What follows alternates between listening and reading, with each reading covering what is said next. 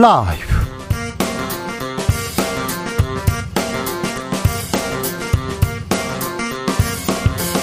2023년 7월 11일 화요일입니다. 안녕하십니까. 주진우입니다. 윤석열 대통령 KBS 수신료 분리 증수 시행령 리투아니아 현지에서 제가 했습니다. 음, 나토 정상회의를 계기로 한일 정상회담 열리는데요. 여기에서 후쿠시마 오염수 관련해서는 어떤 얘기 나올까요? 최영두, 박성준 두 의원과 이야기 나눠봅니다. 고속도로 공방 오늘도 쭉쭉 이어집니다. 민주당에서는 원안 추진위원회를 추진위원회 띄우면서 어, 국토부 백지화 비판했습니다. 국민의힘에서는 원안 노선 주변에 민주당 인사들 딱 많다 이렇게 맞섰는데요. 정치발전소 장현장에서 자세히 설명해 드립니다. 여름이 왔습니다. 음, 아마 벌레들 보기 시작하면서 여름이야 이렇게 생각하시는 분들 많은데요. 아, 모기 음, 반갑지 않지만 모기와 우리 함께 지내야 됩니다. 어, 모기가 많이 보이는데 왜일까요? 나는 왜 남들보다 모기한테 잘 물릴까요? 자, 모기 박사님께 저희가 물어봅니다. 나비처럼 날아 벌처럼 쏜다. 여기는 주진우 라이브입니다. 오늘도 자중차에 겸손하고 진정성 있게 여러분과 함께 하겠습니다. 오늘 초복입니다. 초복에 이렇게 비가 많이 오다니 아, 비 피해 없으셔야 될 텐데 참 걱정입니다. 오늘 밤이 더 걱정이라니까 아, 각별히 조심하셔야 됩니다. KBS 일라디오 이렇게 틀어놓고요. KBS 이 틀어놓고요. 그러시면 우리가 어, 정성을 다해서 어떤 뉴스, 어떤 위험이 있는지 비 소식 계속 전하고 있습니다. 그러니까요. KBS에 어, 집중해 주시기 바랍니다. 오늘 그 초복인데 삼계탕 드셨습니까? 내 영혼의 닭고기 스프 드셨어요? 닭 드셨습니까? 복날인데 뭐 드셨어요? 음, 뭐, 뭐 하셨는지, 오늘 어떻게 지내셨는지, 이렇게 보내주십시오. 그러면요, 저희가, 음, 닭 못 드신 분들한테는요, 치킨 교환권 이렇게 보내려고 준비하려고 하고 있습니다. 아, 문자는 샵 9730, 짧은 문자 50원, 긴 문자는 100원입니다. 콩으로 보내시면 무료입니다. 그럼 주진우 라이브 시작하겠습니다.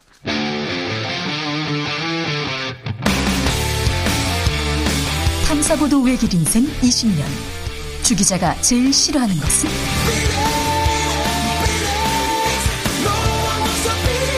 이 세상에서 비리와 부리가 사라지는 그날까지. 오늘도 흔들림 없이 주진우 라이브와 함께.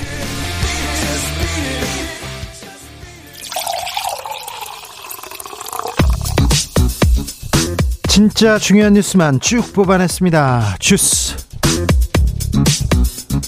정상근 기자 어서 오세요. 안녕하십니까. 비가 많이 오고 있습니다. 네, 수도권과 부산광역시에 호우 경보가 발효된 상황인데요. 네. 행정안전부는 오늘 오후 3시 40분 중앙재난안전대책본부를 2단계로 격상하고 위기경보 수준을 주의에서 경계로 올렸습니다.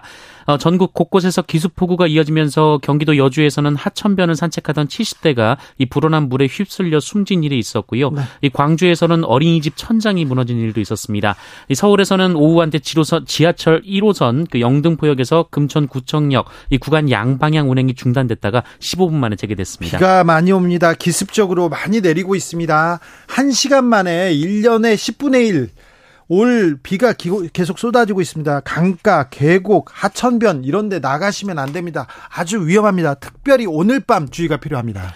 네, 기상청에 따르면 오늘 밤부터 12일 오전 사이 이 돌풍과 천둥 번개를 동반한 시간당 30에서 60mm의 매우 강한 비가 올 것으로 예상이 되고 있습니다. 어, 중부지방, 전라권, 경북 북부 내륙에는 50에서 120mm, 강원 동해안과 경북권에는 20에서 80mm 등으로 많은 비가 내릴 것으로 전망되고 있습니다. 어, 중대본은 밤과 새벽 사이 많은 비가 예상되는 만큼 어, 상황을 신속하게 파악하고 응급복구로 실시해 추가 피해를 예방할 것을 관계기관에 지시했습니다. 공영방송 수신료 분리징수 시행령 국무회의 통과하고 대통령 제가 했습니다.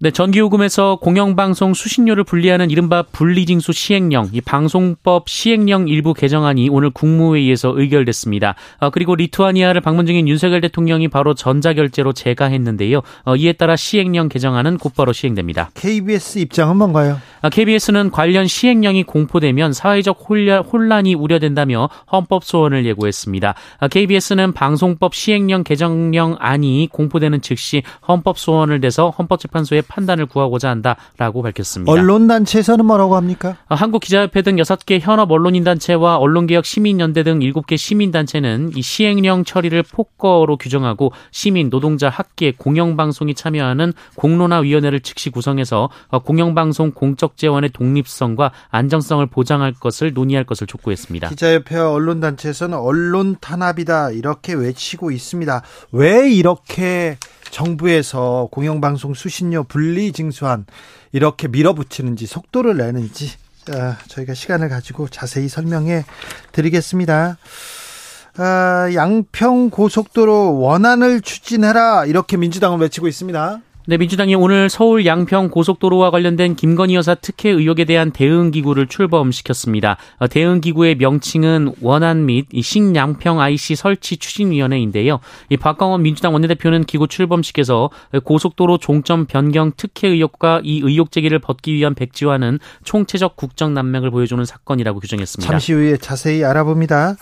민주당 돈봉투, 돈봉투 의혹을 수사하는 검찰 그런데 돈을 받은 현역 의원이 20명 있다고 특정했습니다. 네, 민주당 전당대회 돈봉투 의혹을 수사 중인 서울중앙지검이 송영길 전 민주당 대표의 전직 보좌관에 대한 구속영장을 통해서 이 돈을 받은 민주당의 현역 의원을 총 20명으로 명시했다라는 보도가 나왔습니다. 아, 검찰은 2021년 4월 무소속 윤관석 의원이 국회에서 모임에 참석한 이성만 의원 등 10명에게 각각 봉투 1개씩을 교부했고 어, 다음날 의원회관을 돌아다니며 또 10명에게 봉투 1개씩을 교부했다 아, 이렇게 주장한 것으로 전해졌습니다. 앞서 한동훈 법무부 장관 장관도 지난달 그 윤관석 이성만 의원 체포동의 요청 이유를 설명하면서 수수 의원 숫자를 약 20명으로 언급한 바 있습니다. 돈봉투 의혹 수사해야죠. 아, 빨리 수사해서 명명백백하게 좀 밝혔으면 좋겠어요. 그런데 왜 이렇게 시간이 걸릴까요? 왜 이렇게 속도를 내지 않는 건지 그거는 좀 궁금합니다. 의아합니다.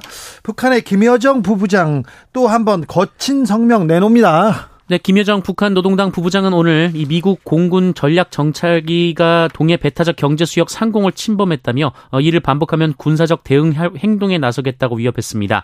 앞서 김여정 부부장은 어제도 이 미국의 정찰 활동을 비난하며 단호한 행동을 강조한 바 있습니다. 위태로운 비행 경험하게 될 것이다 이렇게 거친 말 쏟아내는데요. 그런데 어, 우리나라를 남조선이 아닌 대한민국으로 지칭했습니다. 네, 김여정 부부장은 우리를 대한민국으로 지칭하면서 이 대한민국 군부는 또다시 미군의 도발적 행동을 정상적인 비행 활동이라는 뻔뻔스러운 주장을 펴고 있다라며 어, 해당 공역과 관련된 문제는 북한과 미국 사이의 문제로 대한민국 군부 깡패들은 주제넘게 놀지 말라라고 주장했습니다. 우리를 대한민국으로 부르는 거는 음...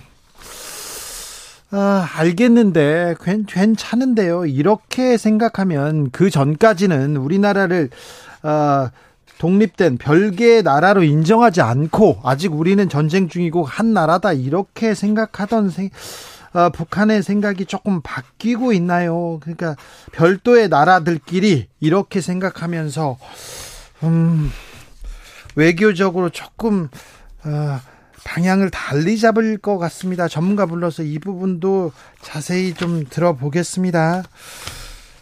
연예인들을 협박해서 돈을 요구한 유튜버가 있습니다.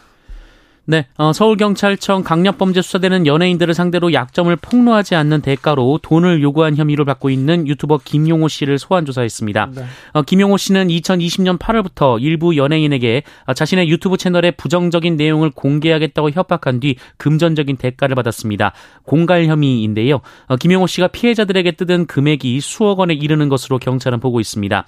어, 경찰은 이미 지난해 10월부터 김용호 씨의 자택과 사무실을 압수수색한 바 있는데 지난달에 이래야 김용호 씨를 처음 소환 조사한 바 있습니다. 이런 뉴스가 나온 지 지금 꽤 됐고요. 경찰 수사 진행된 지 꽤 됐는데 왜 이런 이런 공갈 이런 사건에 대해서는 아, 그 죄가 적지 않은데 왜 이런 수사는 속도가 나지 않는 걸까요? 경찰한테 좀 묻고 싶습니다. 왜 그런지 말입니다. 음, 25세에서 49세 남성 절반가량이 결혼을 하지 않았다고 합니다. 네, 25세에서 49세 남성 중 47%가 결혼 경험이 없는 독신으로 통계청 통계에 나왔습니다. 그렇게 많습니까? 네, 어, 25세에서 49세 남성 중 미혼인 사람의 비율은 2010년엔 35.3%였으나 2015년에는 40.2%, 2020년에는 47.1%로 계속 증가하고 있습니다. 네. 어, 여성 미혼 비중 역시 2010년에는 22.6%였으나 2020년에는 32.9%로 크게 늘었습니다. 여성의 경력 단절 비율은 여전히 매우 높네요. 네, 일과 가정의 양립 관련 통계에서 여성의 경제 활동 참가율과 고용률은 상승했습니다만 경력 단절 여성도 15세에서 54세, 기혼 여성 중 17.2%나 됐습니다. 네. 어, 경력 단절 사유로는 육아가 42.7%로 가장 많았고요. 또 성인의 평균 가사 노동 시간은 2019년 기준 남자가 56분, 여자가 3시간 13분으로 여전히 차이가 컸습니다. 판다 푸바오 아시죠? 푸바오의 동생들이 태어났습니다. 쌍둥이라고 하는데 이 부분은 저희가 심층 취재가 필요한 것 같아서 저희가 더 많이 취재해가지고 자세히 알려드리겠습니다. 주스 정상근 기자와 함께했습니다. 감사합니다. 고맙습니다. 아 폭우가 내립니다. 폭우가 내리는 초복인데 어떻게 보내셨나요? 물어봅니다. 아 전국적으로 아무튼 많은 비 그 예상됩니다. 각별히 주의하셔야 됩니다. 0441님께서 종일 땀 흘리고 일하면서요. 오는 신랑에게 추어탕 주려고 맛있게 끓이고 있습니다. 삼계탕보다 추어탕을 더 좋아하거든요. 막걸리 한 병도 준비했습니다. 아, 예, 네. 사랑이 듬뿍 담긴 추어탕. 아유, 좋죠. 9193님, 제가 사무실 막내라 삼계탕집 미리 가서 줄 섰어요. 갑자기 외근 생겨서 저는 줄만 서고 못 먹었어요. 아이고, 이건 잘못됐어요. 이거 사장님, 부장님, 이거 나빠요. 이거 참, 막내부터 먹여야죠. 이건 잘못된 것 같습니다. 0752님, 복날이라 팀장님께서 수박 사오셨더라고요. 감사하긴 한데, 수박 자르고 치우는 건 왜 항상 저 같은 막내가 합니까? 수박 사오지 마세요. 사오실 거면 잘라진 걸로 좀 부탁드립니다. 네, 이런 것도 좀 부탁드리겠습니다. 아니, 수박 사오고 괜히 뭐, 네, 칭찬도 못 받고 이게 뭡니까? 그러면 안 되니까 수박 말고, 아, 막내들 시키지 말고 직접 자르고 그러면 좋은데, 참. 8741님, 오늘 우리 가족을 위해서 닭 3마리, 이웃 어르신을 위해서 3마리 사서요. 이웃 어르신들께 갖다 드리니까요. 고맙다고 하시면 행복해 하셨습니다. 저도 행복합니다. 아, 나누는 기쁨. 아유, 훌륭하십니다. 존경합니다. 9824님, 전기공사 일을 합니다. 다행히 실내에서 하는 일이라 비를 맞진 않았지만 땀 뻘뻘 났습니다. 긴장감도 더 높고요. 그런데 오늘 복날이었군요. 날짜 가는 것도 모르고 열심히 살았나 봅니다. 항상 퇴근하면서 주진우 라이브 듣고 있는데요. 귀가 시원해지는 뉴스 부탁드립니다. 귀가 시원하게 할 테니, 네. 일은 좀 쉬엄쉬엄 하셨으면 좋겠어요. 덥잖아요. 아유, 이 무더위에 조금 쉬엄쉬엄 하셔도 됩니다. 교통정보 알아보고 갈게요. 임초희 씨. 씨.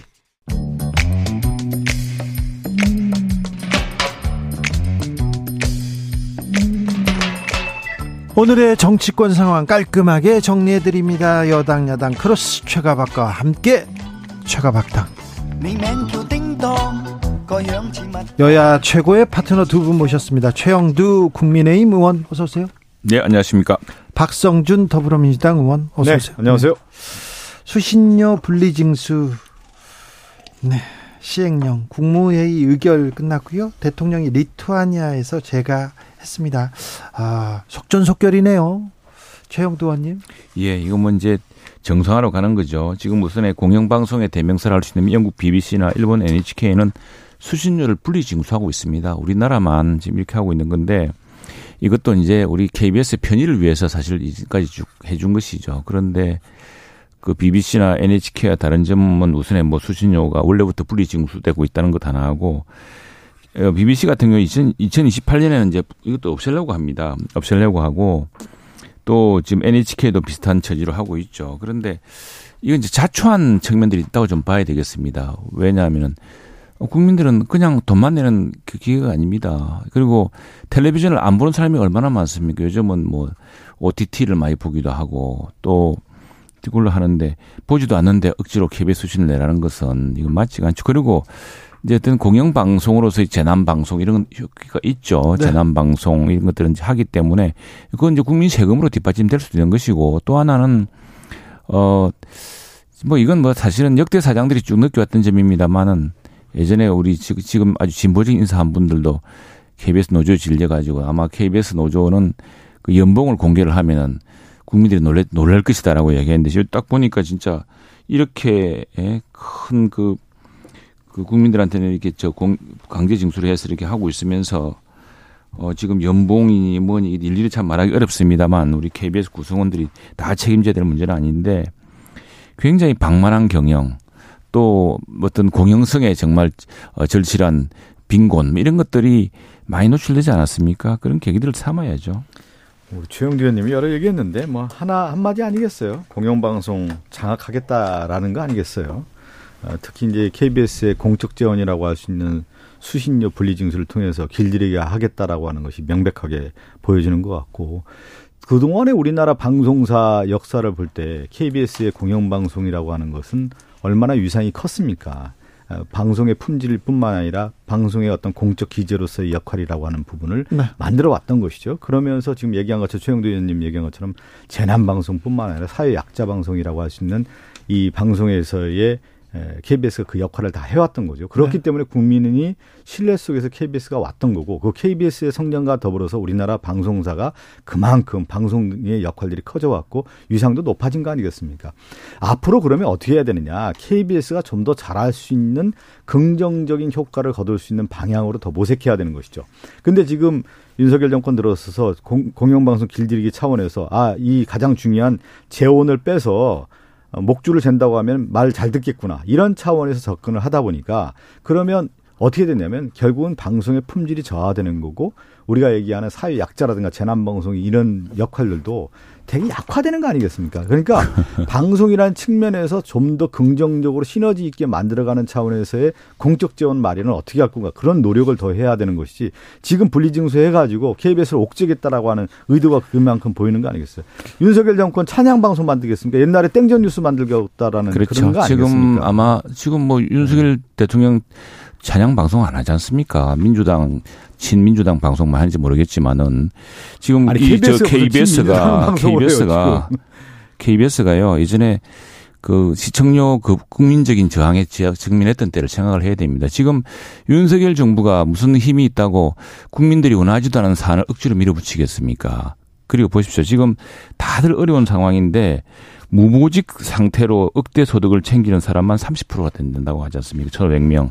그러면 KBS도 뭔가 좀 구조적 노력을 하고 공영성 회복을 위한 아까 우리 약자를 위한 방송이라고 그러셨는데 정말 그랬습니까?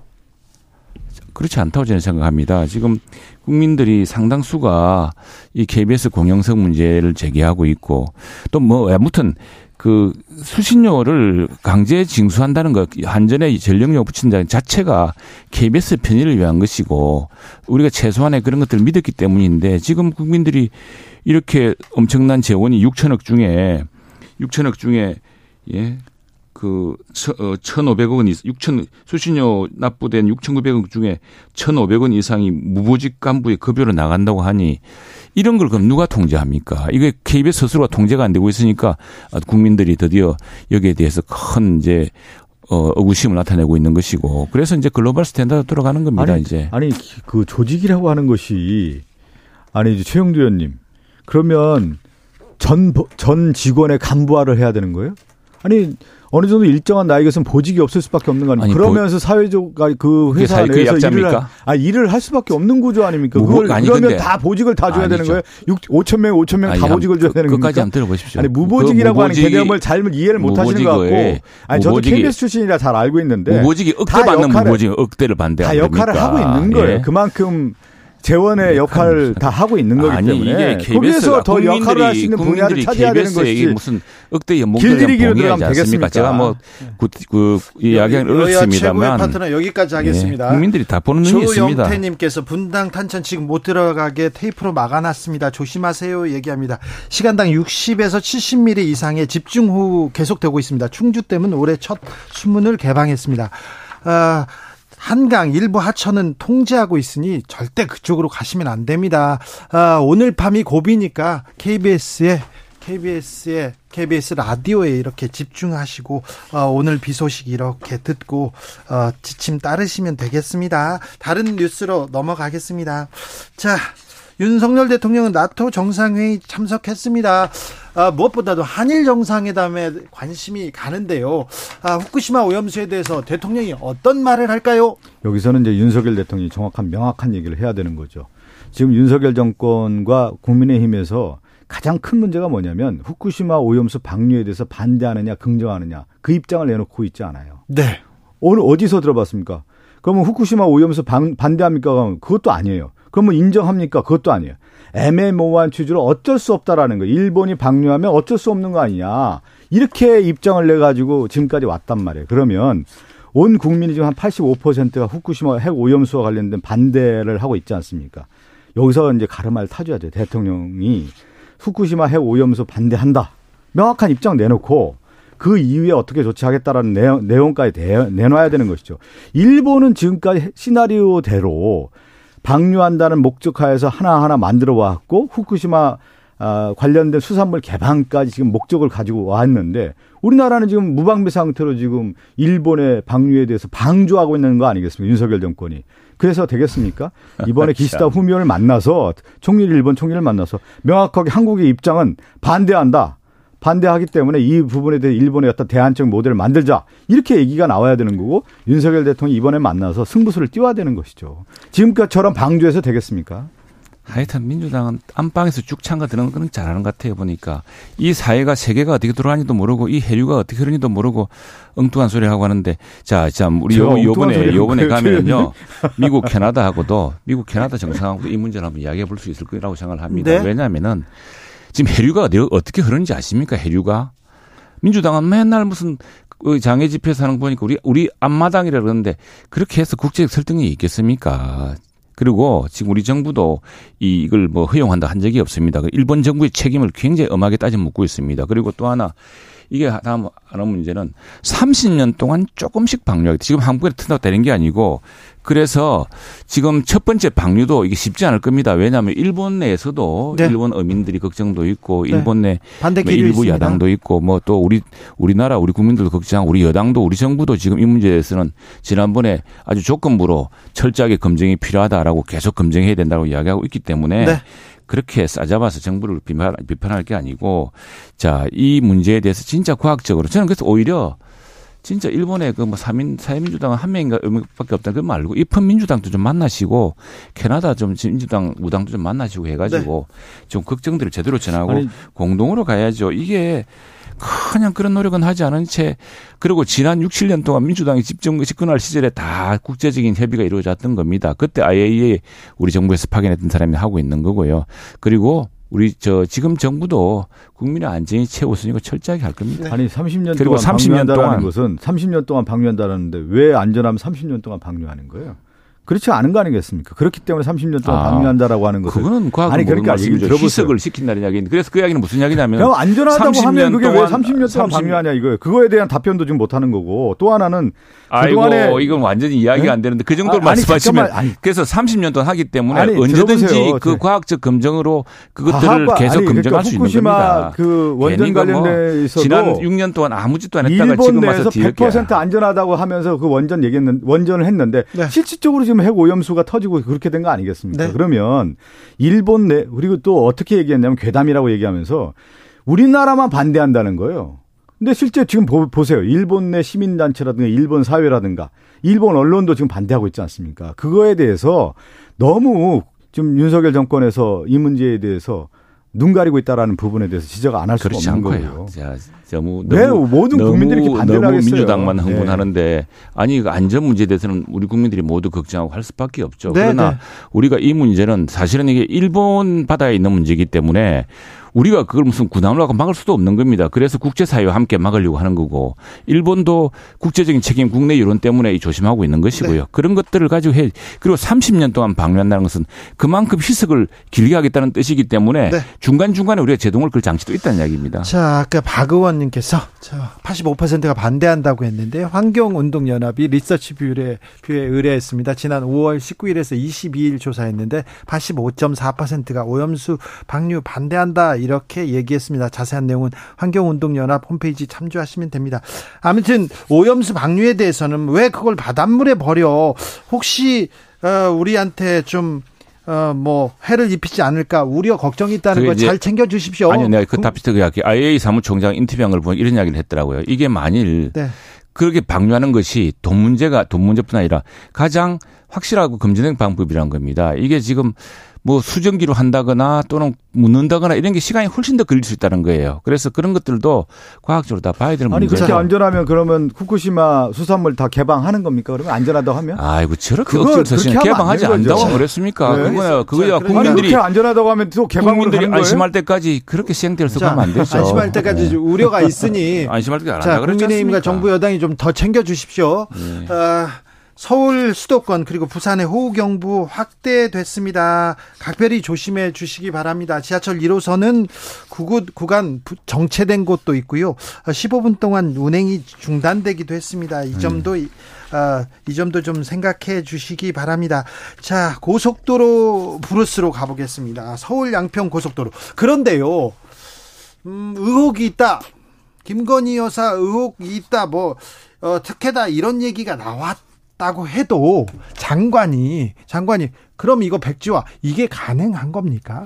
장관 입장에서 얼마나 답답했겠습니까? 그리고 이 문제는 그래서 백지화를 해서 원점에서 재검토하겠다는 뜻일 수 있는 거고. 네. 아니 자 이걸 갖다가 원래 뭐 이거 지금 따지고 보니까 민주당에서도 이렇게 바꿔달라 그랬고 민주당의 뭐 무슨 군수는 어떻고 저떻고 지금 여러 내막이 나오는 거 아닙니까? 그리고 민주당 그 양평 군민들의 청원도 있었고 그런 걸 모두 모두 있어서 아마 국토부가 그렇게 검토한 모양인데 그러면 수정안을 하면은 민주당이 어, 가만히 있겠습니까? 또 그리고 또 그렇다고 다시 원안으로 가면은 민주당이 급바라 그럴 거죠. 그러니까 이게 뭐지 진퇴양난해서 뭐 사실 그 불가피하게 장관이 내린 결정이라고 봅니다 저는. 그리고 네? 그 결정 과정에서 정말 민주당이 대우각성해서 아 그렇게 할 게 아니고 말이야 이건 저 주민 의견대로 하자 그러면 또 그게 따라가는 거죠 또.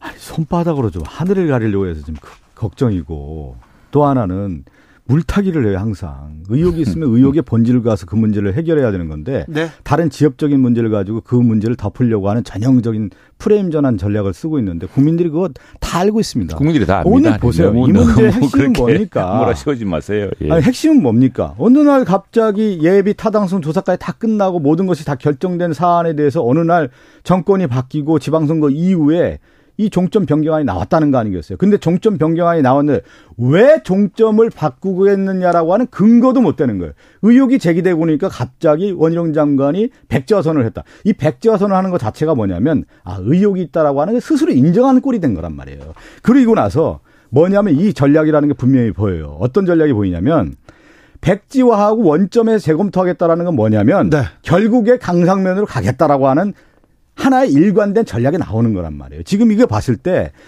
전형적인 꼼수 전략이에요. 그러면서 물타기 하면서 다 덮어 씌우게 하려고 하는 전략이기 때문에 네, 이것은 물, 타기 됩니까? 지금 아니 지금 물타기 하고 있잖아요. 아니 어? 저 아니 박, 왜 그러냐면 잘 보세요. 제가 하나, 하나만 요. 아니 잘 들어보세요. 양평군의 강상면 아니, 주민이 훨씬 많답니다. 아니, 제가 잘 들어서 그 주민들 의견을 따 아니 그리고 이게 저, 무슨 종점하고 관계 있습니까? 최영주 의원님 한번 들어. 최영주 마산 마산 출시잖아요. 마, 맞아요. 마산에 네. 축구장 다섯 개 토지를 누가 삽니까? 그럼 김건희 여사 일가가 축구장 다섯 개 부지를 다 사놓은 거 아니겠습니까? 아니, 마산을 어떻게 보시고? 아 예를 들면 네. 마산에 지금 우리가 테슬라도 유치하려고 하는데 아니 예를 들어서 한 개인이 그렇게 삽니까 땅을? 개인이 따서 그렇게 오랫동안 그렇게 해서 토지 바꾸고 형질 바꾸고 필지 바꾸면서 그러면서 사실 부동산 거의 투기에 가깝게 행동을 해왔던 것들이 다 드러나고 있는데 누가 그렇게 합니까? 갑자기 그걸. 앞뒤를 맞춰갖고 신문 오래 붙이가 하던 식으로 그렇게 아니, 하지 않죠. 마시고요. 누가 아니 그 그리고 이 땅도 말하면 땅을 누가 사놓습니까? 아니 그 말씀하신 그 땅이 아이. 분기점이 있다는데 분기점 아래로 누구 뭐저 밧줄 타고 오르락내릴까 합니까? 아니면 그 엘리베이터가 있습니까? 분기점하고 무슨 관계 있습니까? 분기점하고 IC를 모르십니까? 뭔지? 아니 그러니까 종점으로 가게 된 것은 핵심을, 강상면 핵심을 자꾸 벗어나지 핵심이 말고 그거죠. 아이고, 핵심을 벗어나지 마세요. 자. 그 토, 이 그렇죠. 노선 변경이라는 것은 가보시, 가보셔서 주민들 이야기를 들어보십시오. 노선 변경이라고 하는 건 결국은 그 땅에 그리고 그 양평의 민주당 개날 군수 또 민주당 저 의원님들이 이전에 어떤 청원을 하셨는지 한번 살펴보세요. 자, 그래서요. 국토교토부의 해명이 얼마나 어설픕니까? 이게. 아니 그래서 고속도로가 네. 나기로 했어요. 근데 갑자기 노선이 바꾸면 바뀌면서 지금 이 논란이 시작됐잖아요. 예, 예. 국토부가 바꾸자고 했습니까? 양평군이 바꾸자고 했습니까? 주민이 바꾸자고 했습니까? 아니면 보이지 않는 손입니까? 그 지금 보면은 국토부의 해명이 좀 오락가락하고 있잖아요. 양평군의 요청에 의해서 바꾸겠다고 했는데 그것이 거짓에서 드러난 거고 실제 국토교통부가 아니 드러났잖아요. 양평군의 요청이 아니라는 거 아니겠습니까? 양평군이 이미 끝나서 양서면이 되는 거 다 알고 있었는데 어느 날 갑자기 국토교통부가 안을 내놓으라고 해서 그거에 대한 의견서를 냈다라고 하는 것이 지금 드러나는 거고 실제 그러면 국토교통부는 제가 그 얘기를 드는 거예요. 진실 네. 규명이 어떻게 진실 규명 그러면 모든 예비 타당성 조사까지 다 끝난 그러니까 대부분 국책 사업이라고 하는 것은 출발점과 종점이 있는데 종점 변경안이라는 건 거의 없다는 거 아니겠어요? 네. 노선에서 미세 조정은 있을지언정. 근데 이게 왜 그러면 종점 변경이 어느 날 갑자기 국토교통부가 내세운 거냐. 그 어, 압력이 있었던 건지 네. 왜 의사결정 그거에 대한 근거 자료가 무엇인지 그, 그, 그 국토교통부가 제대로 못 내는 거 아닙니까? 그러니까 갑자기 원희룡 장관이 백지화로 해가지고 이것을 정치 쟁점화로 바꾸려고 한 거 아니겠어요? 이 부분에 대한 근거가 제대로 설명이 없는 아니, 그래서 한번 양평군이 가서 한번 사사치 보세요. 보시면 그런 말 할 수 없습니다. 그리고 이게 이제 양평군에 이제 양서면, 강상면 이렇게 있는데 그 주민들이 이 막상 이제 고속도로가 생긴다고 하니 네. 처음에 몰랐던 주민들이 새로운 걸 너무 건나야 뭐 제가 일일이 그걸 이야기할 필요는 없습니다만 국토부가 그 장관이 그러지 않았습니까? 공무원들은요 뭐 이게 잘못해서 이게 특히 이런 고속도로 노선 또 무슨 이런 아, 저어 SOC와 관련된 거는 잘못하면 감사원 감사로 공무원들 아, 감사원 감사해야죠. 줄, 줄줄이 갑니다. 네. 그래서 함부로 못 해요. 그래서 주민들이 이건 이렇게 그리고 지금 국토부 협명에 따르면은 양평군이 양서면 외에 강상면도 종점 후보지로 추구 검토해 달라고 요청해서 주민 의견을 수렴한 중이었다는 거 아닙니까? 예. 그런데 갑자기 민주당이 이제 이게 아 저기 뭐가 있네 해가지고 그 저기 어 나들목과 분기점도 구분 못하고 마구 공세를 해야 되니까 지금 드디어 양평 군민이 화가 나서 정치는 아니, 빠지라는 거 아닙니까 지금. 주, 주식도 백지 신탁하지 않습니까? 네. 저는 대통령 그리고 대통령 처가 가장 중요한 게 대통령의 친인척 관리 아닙니까? 네. 땅이 그렇게 많다는 거. 축구장 다섯 개 있는 양평군에 땅이 있다라고 하면 그것은 대통령실에서 관리를 했어야 되는 거예요. 백지 신탁을 했던 그 제도가 돼 있지 않더라고 하더라도 실제 이 문제가 큰 문제가 될 수 있다라는 소지가 분명히 있는 거 아니겠어요? 그동안에 양평군 공공지구도 문제가 많았기 때문에 그러면 대통령 이후에 처가의 관리를 분명히 했어야 되는데 그것도 제대로 안 된 겁니다. 지금. 그래서 네. 그래서 국 원희룡 네. 장관이 백지화라는 카드를 들고 나온 건 아닐까요? 이런 그렇죠. 의구심도 뭐, 뭐라고 해도 아니죠. 그 지금 제가 말씀드린 것처럼 그 백지화라고 하는 것은 결국에는 스스로 원희룡 장관이 이게 문제가 있다라고 인정하는 꼴이 된 거고 결국 백지화를 통해서 원전 재검토로 지금 프레임을 전환하는 거 아니겠습니까? 그래서 결국 원전 재검토로 가는 쪽으로 양, 만들어내는 양평, 하나의 흐름으로 좀 들어가 있는 것이죠. 네. 지금 그 프레임으로 지금 만들어가고 있는 거 아니겠어요? 그리고 뭐 축구장 물타기 들어가고 있고. 뭐 아까 뭐라 그랬지? 축구장 뭐요? 한 다섯 개 다섯 개 정도 된다는 거 장이요? 29필자 아닙니까 지금 나온 걸로는? 자 네. 여기까지 아이고, 하겠습니다. 참말로 참.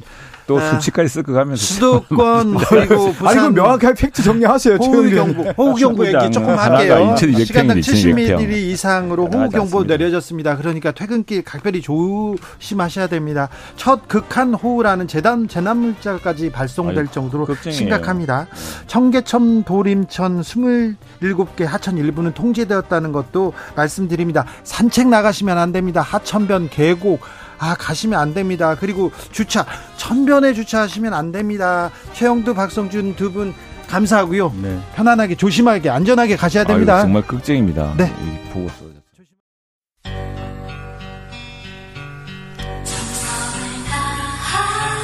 정성을 다하는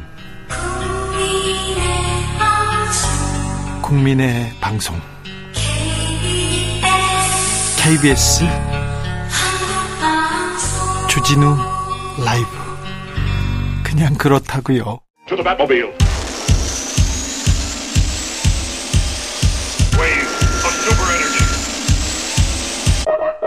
주 기자의 1분 경기도 수원에 소방서가 하나 새로 생겼습니다. 그런데 밤낮으로 출동하잖아요. 사이렌 소리 좀 시끄럽잖아요. 그래서 주민들의 불만이 컸 컸던 것 같습니다. 그 불만 이해합니다. 이해돼요.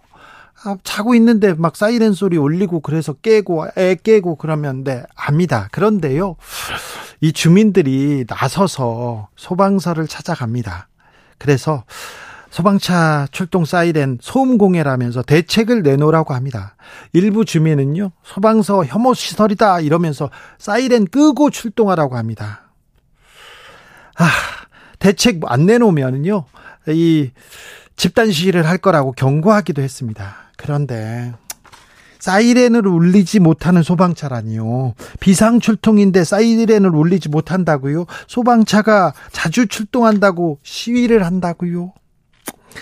주민 항의가 컸습니다. 그래서 119 대원들도 상심이 컸다고 합니다. 한 대원이 언론에 이렇게 얘기합니다. 상여명감 갖고 위기에 놓인 주민 구하려고 출동하는 걸 두고 주민들이 모욕하는 것 같아서 의욕이 꺾여요. 앞으로 긴급 상황 발생 때 어떻게 출동해야 할지 고민이 커요. 이렇게 말합니다. 소방서에 민원을 넣었다는 소식이 알려졌습니다. 그렇더니 우리 국민들 가만히 있지 않습니다. 어떻게 했을까요? 어떻게 했을까요?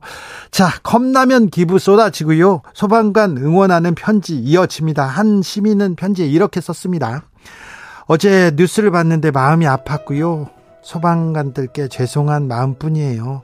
일부 격한 행동에 상처받지 마시고 다수의 시민이 소방관을 응원하고 소방관의 도움을 늘 기다리고 있음을 기억해 주셨으면 좋겠어요. 네. 소방관님들 힘내세요. 항상 노고에 감사합니다. 그런데 이 정도밖에 대우를 못 해줘가지고 항상 미안해 합니다. 그런 국민들이 많다는 거 기억해 주세요. 주기자 1분이었습니다. 비가 많이 오는데 우리 소방서 대원들 아저씨들 다 비상 대기하고 있는데 고생하는데 집에도 못 가는데 더 미안함 전함, 전합니다. 노래 띄웁니다. 머라이어 캐리 Hero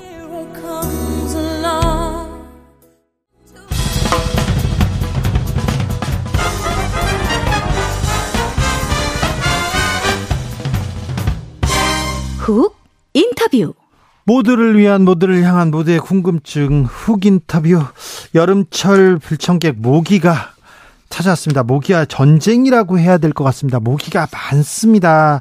그리고요, 이 모기가 이상하게 나만 문다 그런 분들이 있는데요. 그래서 저희가 준비했습니다. 40년 모기 박사입니다. 어렵게 모셨습니다. 이동규 고신대 보건환경학부 석좌 교수 안녕하세요. 네, 안녕하십니까. 네. 교수님, 모기 박사가 맞습니까? 모기 연구만 하셨습니까?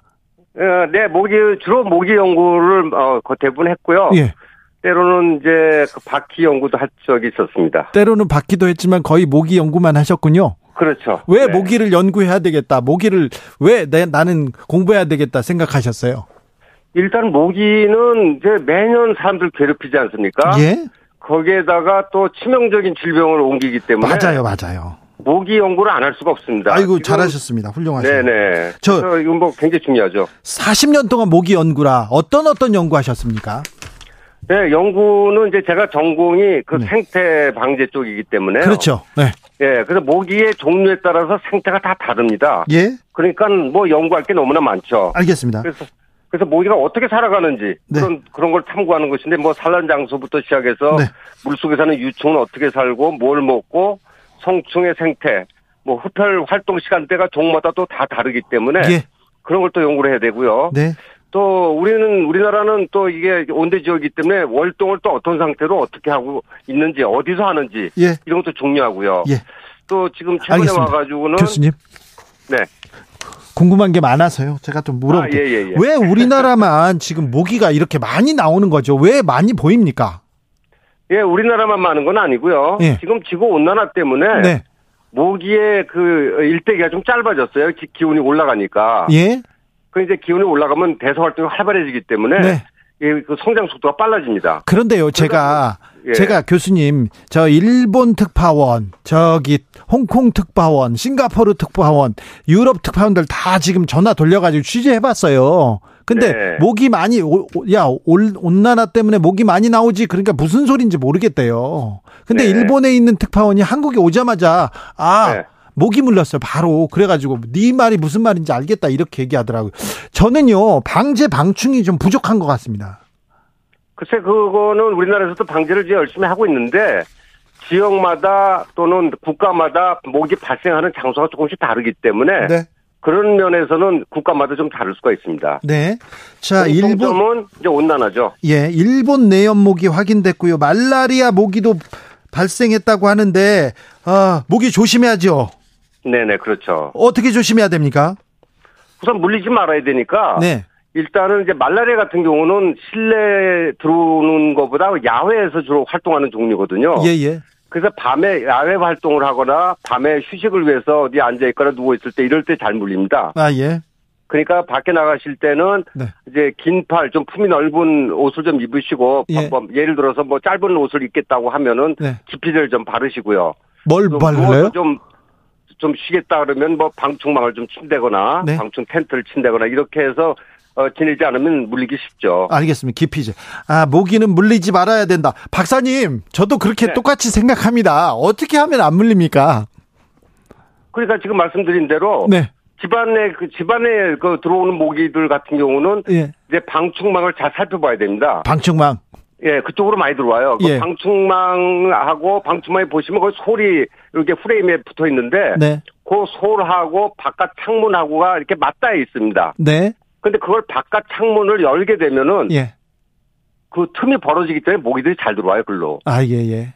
그러니까 바깥 창문은 절대 손대지 마시고 안에 창문만 여시고 네. 그다음에 이제 지하층에서 올라오는 그런 배수관 같은 데 마개를 꼭 하시고 예. 이런 데는 모기들이 잘 들어오거든요. 네. 네, 그걸 조심하시면 됩니다. 6999님께서 저는 모기 진짜 잘 물려요. 누구보다도 잘 물려요. 여럿이 놀러 가도 저만 이렇게 물려요. 땀 냄새 나고 땀 나면 잘 물리는다는데 저는 땀도 안 나고요. 향수도 안 뿌리거든요. 왜 그럴까요? 이렇게 물어봅니다. 네, 그런 분들을 경우에는 이제 뭐 술을 마실 경우 또 음주한 사람들이 또 잘 물리고요. 예. 또 유전적으로 그 어, 몸의 채취가 유전자에 따라서 조금씩 어, 그 성분이 다르다고 해요. 네. 그래서 모기한테 잘 물리는 유전자를 가지고 있는 분도 있다고 합니다. 네. 아이들이 잘 물리는 거 아닌가요, 또? 네, 맞습니다. 성장기에 있기 때문에 예. 몸에서 분비물을 많이 내죠. 그래요? 아이가 어릴수록 어, 그 모기들이 잘 갑니다. 저그 그런 어른하고 아기 애들하고 같이 자면 어른들은 안 물려요. 아. 그렇습니까?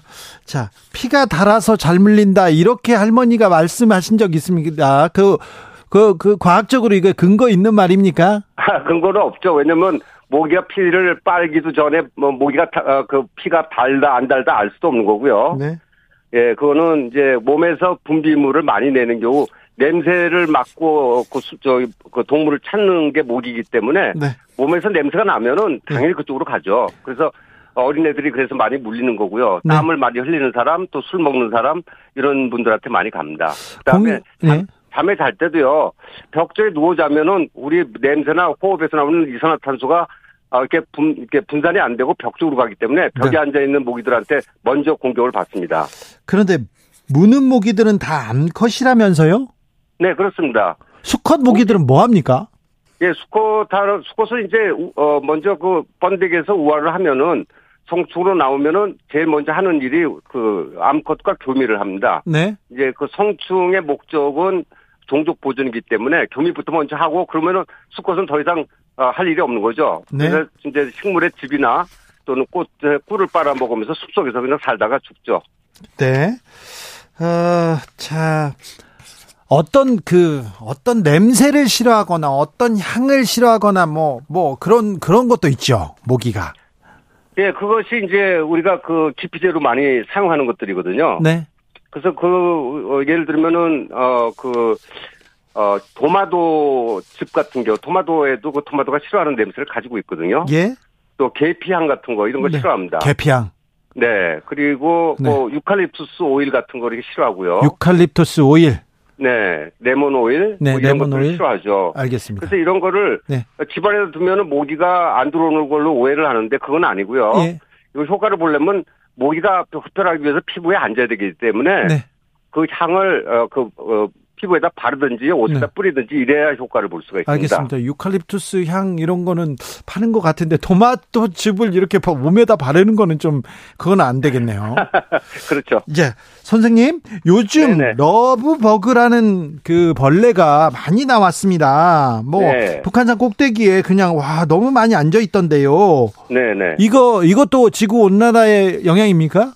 영향도 있죠. 네. 왜냐하면 어, 곤충은 이제 그 작기 때문에 수분을 많이 가져올 수가 없습니다. 사이즈가 작아서. 네, 그래서 어, 어, 강수량이나 습도하고 영향이 많고요. 네, 그리고 또그 모기들은 자체 체온이 없기 때문에 네. 외부 기온이 올라가면 체온이 같이 따라서 올라가서 대사 활동이 활발해져서 성장速도가 빨라집니다. 그래서 예. 개체수가 늘어나죠. 그래서 그래서 날씨의 영향이 있고요. 그다음에 환경의 영향도 받습니다. 예를 들면은 어 그 지구 온난화 때문에 예. 또그 천적이 감소될 수도 있기 때문에 천적이 줄어들면 당연히 그것은 어 그 먹이가 되는 곤충들이 늘어날 수밖에 없습니다. 이거 올해도 그렇지만 내년에는 더 걱정입니다. 혐오감 때문에 박멸해달라 이런 의견 많은데요. 네. 그런데 뭐 생태학적으로 괜찮으니까 놔두는 게 맞다 이런 얘기도 있는데 어떻습니까? 네, 그걸 살충제를 사용하게 되면 천적이 먼저 죽습니다. 예. 또이 그 러버그 이거는 그 이제 오래 살지도 못하거든요. 그 일주일 일주일 정도 지나면 다 죽기 때문에 이거는 어느 나라도 방지를 하지 않습니다. 그냥 놔두면은 좀어그 싫지만 사람들에게 무슨 큰 해를 주는 것도 아니기 때문에 너무 많이 보여가지고요. 올해 네, 뭐밥 그럴 먹는데 막 다 날라오더라고요. 네, 뭐 너무 많을 경우에는 이제 호수 물을 뿌리면 애들 다 약하기 때문에 떨어져 나갑니다. 밥상에다 뿌릴 수는 없잖아요. 그렇죠. 그 실내 들어오지 않게 해야죠. 예, 예. 어, 2081님께서 혈액형 O형을 모기가 좋아한다고 하는데 진짜입니까? 혈액형도 영향이 있습니까? 아, 그 영향이 없고요. 예. 그거는 일본에서 이제 그, 어, 그 논문이 나왔는데. 네. 논문도 나왔어요. 미국에서는 그것이 이제 반박된 논문이 또 나왔어요. 그게 뭐냐면 그 O형이 많은 마을에서 조사를 하다 보니까 네. O형이 이제 그 모기한테 많이 물리는 걸로 그렇게 그 오해를 받은 건데요. 네. 어, O형의 성격이 이제 뭐 과학적으로 그, 어, 근거가 없는 거지만 활발하고 아주 액티브하고 어, 이렇게 몸에 활동력이 많은 사람들이 있다면은 네. 모기가 글로 갈 수 있어요. 예. 자, 남자보다 여자를 모기가 더 많이 문다 이런 것도 있는데 과학적으로 이것도 맞습니까? 어, 그거는 이제 임산부일 경우 이제 그 모기들이 몸에서 분비를 많이 하기 때문에 예. 모기들이 배 이상 간다는 논문이 있고요. 예.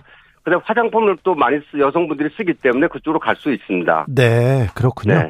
0104 0401님 문자부터 읽겠습니다. 몇 년 전만 해도 방제차, 소독차 막 다녔잖아요. 오토바이 방제도 했는데 요즘 방제하는 모습을 볼 수가 없어요. 그래서 그런가요?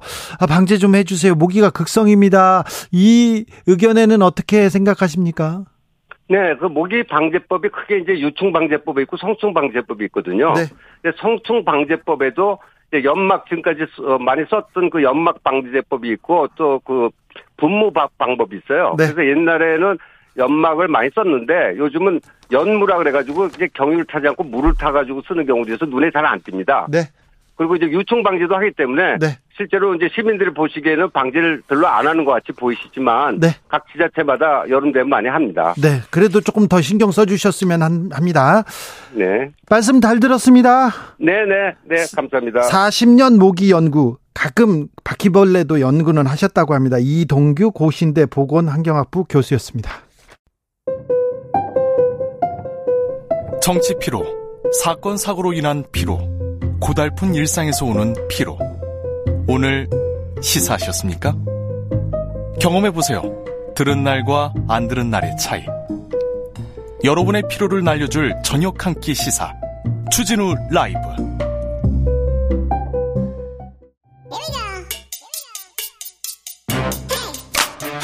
뉴스를 향한 진지한 고민 기자들의 수다.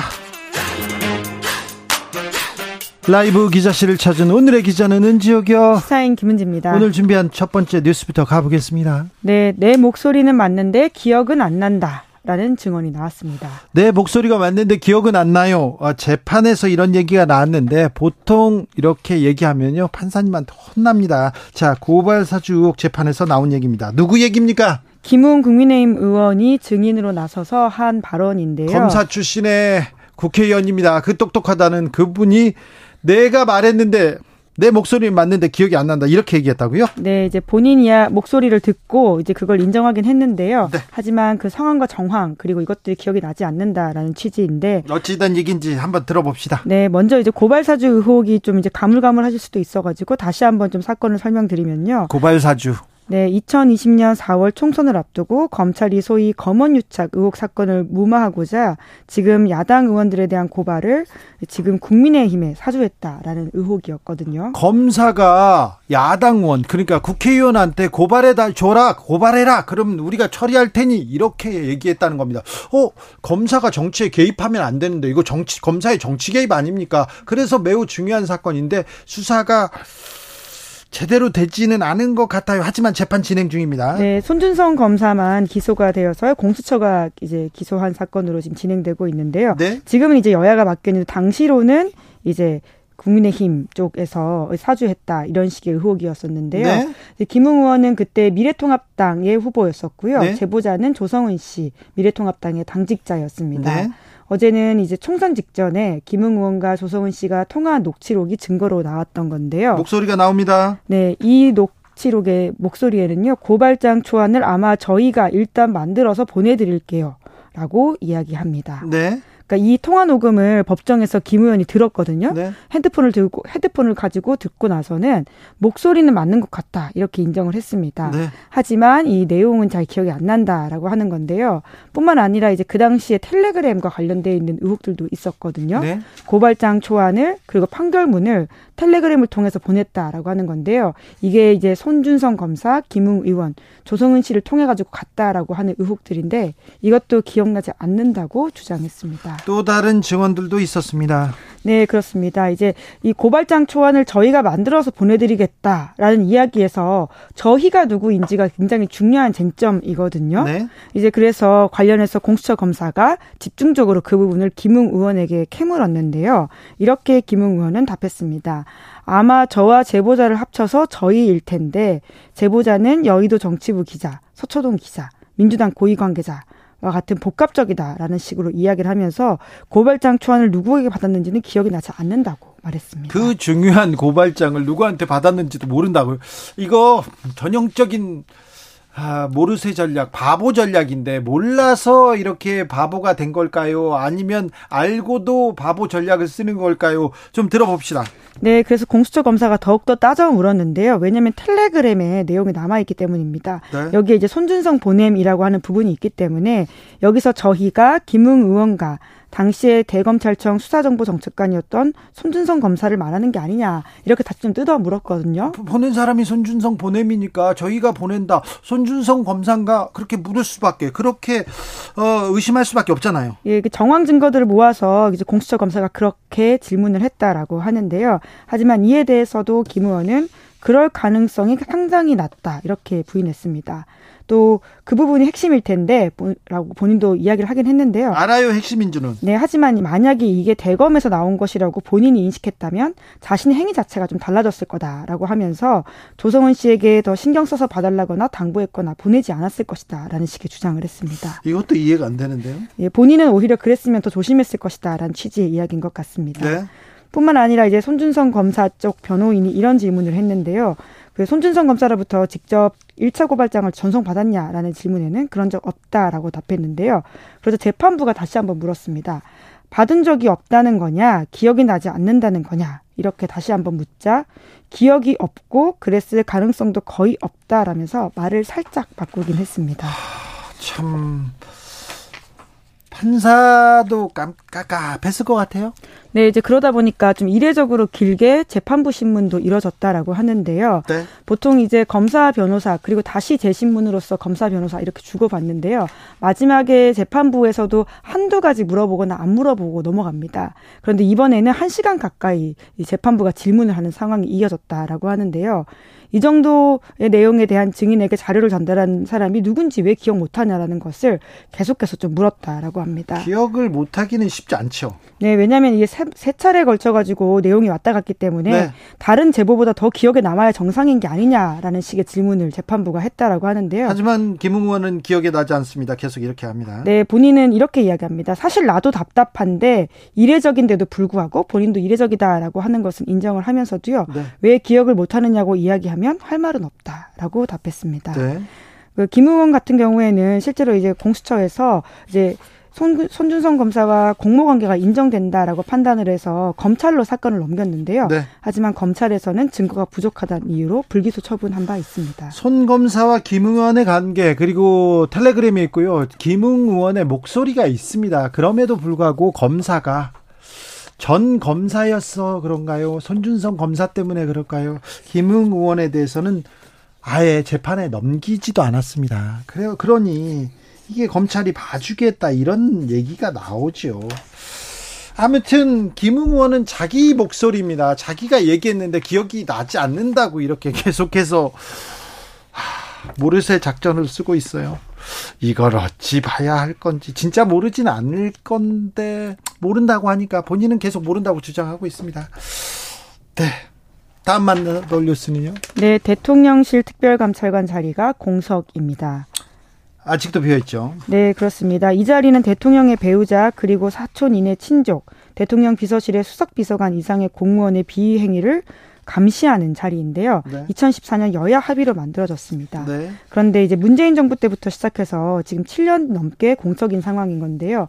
아마 기억하실 텐데 박근혜 정부 당시에 우병우 민정수석을 감찰했던 이석수 특별감찰관의 역할이 굉장히 빛이 나지 않았습니까? 그런데 임명을 안 하고 있어요? 네, 이제 문재인 정부 때부터 공수처와 업무가 겹친다라는 이유로 계속 후임을 임명하지 않고 있다가 공수처에서 역할 잘 안 하고 있잖아요. 그렇죠. 공수처에서 안 하고 있지 않습니까? 인력이 없다면서요. 네, 특별감찰관은 이제 국회가 후보 3명을 추천하면 대통령이 지명하는 구조인데요. 윤석열 대통령도 이제 당선자 시절에도 이렇게 부하를 강조한 바가 있습니다. 법과 원칙은 그 누구에게도 예외 없이 적용돼야 된다면서 특별감찰관제 부활하겠다라고 약속을 했거든요. 그런데 올해도 예산만 10억이 편성돼 있고 공석인 상황입니다. 그럼 어떻게 하겠다는 건가요?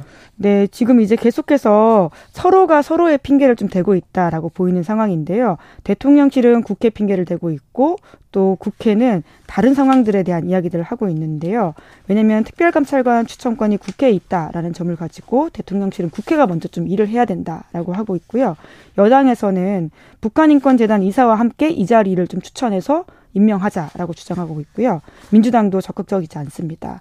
왜냐하면 문재인 정부 때도 이 특별감찰관을 임명하지 않았기 때문에 네. 아무래도 이 부분에 있어서 좀 염이 서지 않는 지점이 있다라고 네. 할수 있죠. 안 할 것 같아요. 네. 네. 그런데 지금 여러 가지 대통령 주변에 이제 의혹과 관련돼 있어서는 특별감찰관 자리가 더욱더 필요한 게 아니냐라고 하는 지적이 나오고 있는 것도 네. 사실입니다. 네. 그런 지적이 계속되는데 아마 임명하지 않을 것 같습니다. 전임 정부의 그 전례를 따, 라서요 마지막으로 만 나벨 뉴스는요? 예, 나토 정상회의가 열렸는데요. 전 세계적으로 주목받은 인사가 있습니다. 누굽니까? 티르키의 대통령 에르도안입니다. 그렇습니다. 외교력을 보이고 있어요. 뭐 일정 부분 그런 평가를 받고 있습니다. 왜냐하면 핀란드와 스웨덴이 나토 가입을 하려고 했는데요.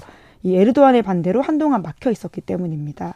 핀란드는 앞서 조금 그래도 이제 관계를 텄는데요. 마지막까지 스웨덴에 대해서는 몽니를 부린다라는 평가가 있었거든요. 그런데 이제 직전에 예, 스웨덴에 대해서도 찬성을 하겠다라고 밝혔습니다. 다만 EU 가입을 튀르키예 찬성해달라라는 식의 조건을 걸기도 했습니다. 네. 네. 왜냐하면 이 쿠르드족 문제에 있어 가지고는 그 스웨덴과 핀란드가 자기네 나라의 일정 부분 내정 간섭을 하고 있는 게 아니냐라는 식의 불만을 에르도안이 표한 바가 있는데요.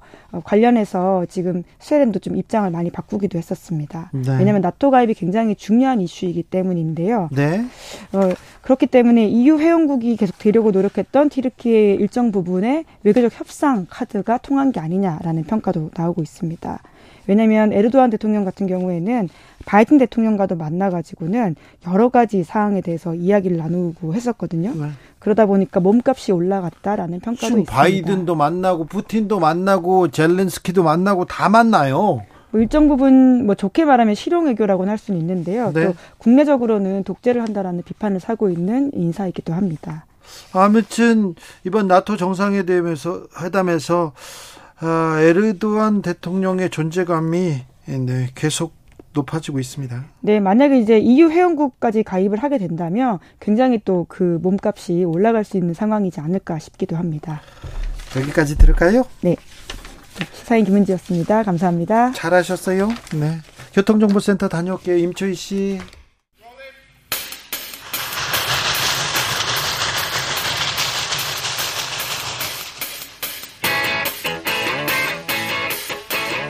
오늘도 열심히 돌아갑니다. 정치발전소 장앤장.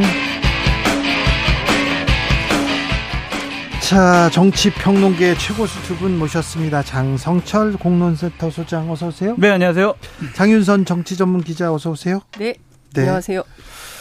그래서 이재명 대표하고 이낙연 전 대표는 밥을 안 먹기로 했다고요? 그러니까요. 방금 전에 제가 왜 이렇게 인사가 늦었냐면 김영진 의원이 전화 받을 수가 없어가지고 네. 그 밥을 안 먹기로 했어. 비가 너무 많이 와가지고 비 와서 안 지금 먹는답니까? 예예예 예, 비가 아니 근데 보통 심각한 게 아니라 지금 수도권에 호우 경보 예 내렸습니다. 퇴근하시는 분들 어 굉장히 지금 고통 속에 계실 것 같은데 구로 금천 광명 동작 영등포 극한 호우라는 문자 받아보신 적 있으세요? 네, 첫 예, 재난, 첫 재난 문자가, 문자가 왔어요. 왔습니다. 시간당 50mm 이상, 그 다음에 3시간에 90mm 이상이면 이제 극한 호우. 네. 예, 그막 지금 보면 양재천 잠기고 또 여주에서는 천변 산책하던 아버지 지금 돌아가시고 KBS에서 재난 예. 방송사로서 아주 열심히 한 재난 주간. 방송사로서 예, 열심히 지금 예. 보도하고 있습니다. 그런데 정성을 다하는 국민 그래서 정성 을 다해서 얘기하고 있는데 그래서 명락 회동 아니 두 음. 분은 빨리 밥을 밥 먹는 게 이렇게 어렵습니까? 그러니까 어떻게 얘기를 들어보니까 아니 만나면 뭐 막걸리라도 한 잔 하고 이래야 되는데 비가 이렇게 오는데 지금 막걸리 먹고 그럴 때야라고 비판할 것 같아서 일단 일단 오늘은 안 만나고 예. 오늘은 안 만나고 원래 그 배석하기로 했던 분들 있잖아요. 윤영찬, 윤영찬, 김영진. 김영진. 네. 두 분은 좀 만날 것 같아요. 두 분은 만나서 네. 이후에 어떻게 할지 논의를 할것 같은데요. 근데 처음부터 사실 이거 만나서 뭐 할 거냐, 얘기 될 거냐 말 거냐. 일단 같이 밥만 먹는 걸 걸 뭐 이런 얘기가 많이 나왔었어요. 아, 그런데 이렇게 중요한 때 지금 밥을 먹는 거 가지고 민주당이 이렇게 하, 이렇게 그 시간과 노력을 여기다 써야 되는 건지 참 그러니까 민주당에게 기대할 것이 없다라고 거듭 말씀을 드립니다. 혁신위원회도 처음에 제1호 혁신안을 민주당 의원들이 당론화하지도 않고 네. 이재명 당대표가 그것을 받아들일 가능성도 없다. 이런 식의 모습을 보이고 있는 것은 혁신도 할 것 없고 그리고 당내에 나 이재명을 반대하는 사람을 제대로 품거나 정치력을 발휘해서 반윤 전선에 같이 동참시킬 그럴 생각도 없어 보인다라는 좀 생각이 듭니다. 네. 이낙연 대표 들어온 지 18일 지났어요. 근데 이제 와서 그냥 뭐 만나려고 하는 모습 또 이제 비 오니까 안 만난다. 이런 모습이 과연 정치력이 있는 모습이냐 비판하지 않을 수 없습니다. 근데 이제 이런 것 같아요. 그러니까 어 이제 중요한 거는 만나서 뭘 얘기를 하느냐잖아요. 만나는 것보다. 그런데 만나서 사실 지금 이제 총선 전국 같으면야 뭐 선대위원장 맡아주세요, 뭐 맡아주세요 이럴 수 있지만 지금 상황에서는 뭐 자리나 뭐 이런 거 얘기하기도 어렵고 그리고 이낙연 전 총리가 그 몇 가지 얘기하셨잖아요. 도덕성. 그다음에 네, 당내. 민주주의 음. 뭐 이런 얘기도 했고 그다음에 뭐 나라 걱정, 민주당 걱정. 이제 이제 투 트랙으로 계속 얘기를 하고 있기 때문에 이제 관련해서 어 진지한 논의가 좀 필요하긴 한데 지금 뭐 그렇다고 그래서 이낙연 총, 총리가 뭐 직함을 갖고 계신 건 아니잖아요. 그냥 상임 고문 정도이기 때문에 이재명 대표 측에서는 적극적으로 만나고 싶어 하긴 해요. 만나서 하여튼 분란을 최소화하는 뭐 이런 방향으로 가고 싶고 이낙연 전 대표 측은 지금 만나서 뭐 하냐 할 얘기도 없는데 약간 이런 것도 좀 있는 것 같아요. 근데 여하튼 오늘 비가 너무 많이 와서 못 만났고 조만간 다시 만나게 되겠죠. 이제 9449님께서 고속도로에서 라이트 비상등 좀 켜주세요. 상주 영천 고속도로 음. 앞이 안 보입니다. 아, 비가 많이 올 때는요 이렇게 비상등을 켜고 좀 서행하는 것이 필요합니다. 아, 고속도로로 가보겠습니다. 고속도로 상황이 서울 양평 고속도로가 가장 안 좋습니다. 여기 계속 특혜 의혹 나오는데 아니 의혹 나오고 문제 제기가 있다고 해서 백지화 이 장관 한 사람이 백지화 이렇게 할 수 있는 일인가요? 해서는 안 되죠. 그것은 대단히 잘못된 판단과 결정이다라고 볼 수밖에 없고 15년 동안 수많은 논의가 있었고 7년 동안 이 사업을 진척시키기 위해서 네. 많은 노력이 있었잖아요. 그런데 대통령 처가 일가와 관련된 땅이 있으니까 네. 그 의혹을 민주당이 제기를 하니까 국책 사업을 안 하겠다?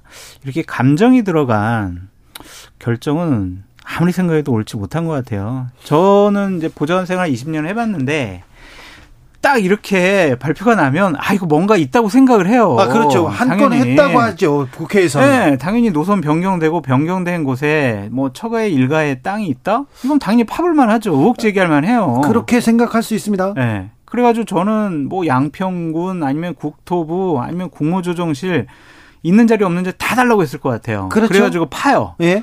그러고 나서 이제 체계적으로 의혹을 제기를 할 것 같은데 네. 민주당은 조금 더 탐사해서 이걸 보도하고 난 다음에 와 한 건 잡았다 너무 감정적으로 준비되지 않게 너무 감정적으로 접근한 부분도 있어 보인다.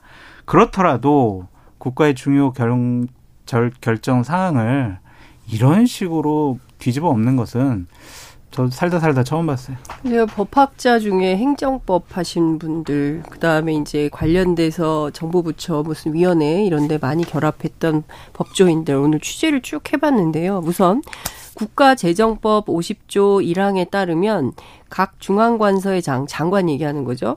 완성에 2년 이상이 소요되는 사업으로서 대통령령으로 정하는 대규모 사업에 대하여는 그 사업 규모, 총사업비 및 사업 기간을 정해서 미리 기재부 장관과 협의하여야 한다. 이렇게 되어 있어요. 어, 그리고 이제 그 이후에 또 기재부 장관에 이제 요, 요소되는 뭐 이런 일들이 있고, 그리고 도로와 관련해서도요, 도로법에 도로 심의를 반드시 거쳐야 됩니다. 그 다음에 광역 의 교통 문제를 해결하기 위한 거라면 광역교통위원회도 거쳐야 돼요. 네. 그러니까 정치적으로 원희룡 장관이 나 안 해. 백지화할 거야. 이렇게 신경질을 부리고 국민들이 나서서 지금 양평군, 광주시, 하남시 다 이거 하자는 거잖아요. 그다음에 네. 양평 군민들 어제 500명이나 나와서 집회도 했어요. 네. 그리고 이게 비단 양평 군민만의 문제가 아니라 이것은 2017년도에 국책 사업으로 국가 고속도로 관련된 5개년 계획의 일환으로 진행된 사업이에요. 예. 그러니까 장관 혼자서 나 안에 한다고 해서 할 수 있는 일이 아니에요. 그러니까 정치적으로는 어 무슨 다시 재개할 일은 없다라고 어제까지 주장을 하고 있지만 법률상으로는 잠시 보류는 될 수 있지만 이 네. 자체가 무위로 돌아갈 수는 없다. 불가능한 거다. 이런 얘기를 하고 만약에 그렇게 되려면 실질적이고 절차적인 이게 그 필요가 있는데 두물머리 교통 문제 다 해결됐어요. 더 이상 그런 달이 필요 없어요. 라거나 어 교통 수요 조사를 했는데 도로심의위나 광역교통위 차원에서 아 그런 거 필요 없어요. 폐지해야 됩니다.라고 결정을 내리면 그때 절차에 따라서 처리할 수 있는 거지 원희룡 장관 혼자서 이렇게 주장한다고 해서 될 일이 아니라는 겁니다. 그런데 여기서 네. 왜이 고속도로 노선은 왜 변경됐을까요? 누가 변경했을까요? 왜 주, 주민들한테 묻지도 않고 변경안이 나왔을까요? 국정조사를 해야 되는 이유가 바로 거기 있는 거예요. 도대체 누가 왜 무슨 목적으로 갑자기 이거를 틀었나. 지난 15년간 어, 국민의힘 군수였어요. 김선교 군수. 네. 그리고 지금 뭐 국회의원 하다가 그, 그, 저 뭡니까 정치자금법 위반으로 네. 의원을 뭐 못하게 된 이런 상황에 있는 분인데 그분 대통령과 오래된 친구라고 하죠. 네. 근데 그분이 이 군수 할 때부터 이거 논의가 된 거예요. 그런데 이거를 갑자기 바꿨다. 왜? 누가? 무엇 때문에? 이거 규명을 해야 되는 거죠.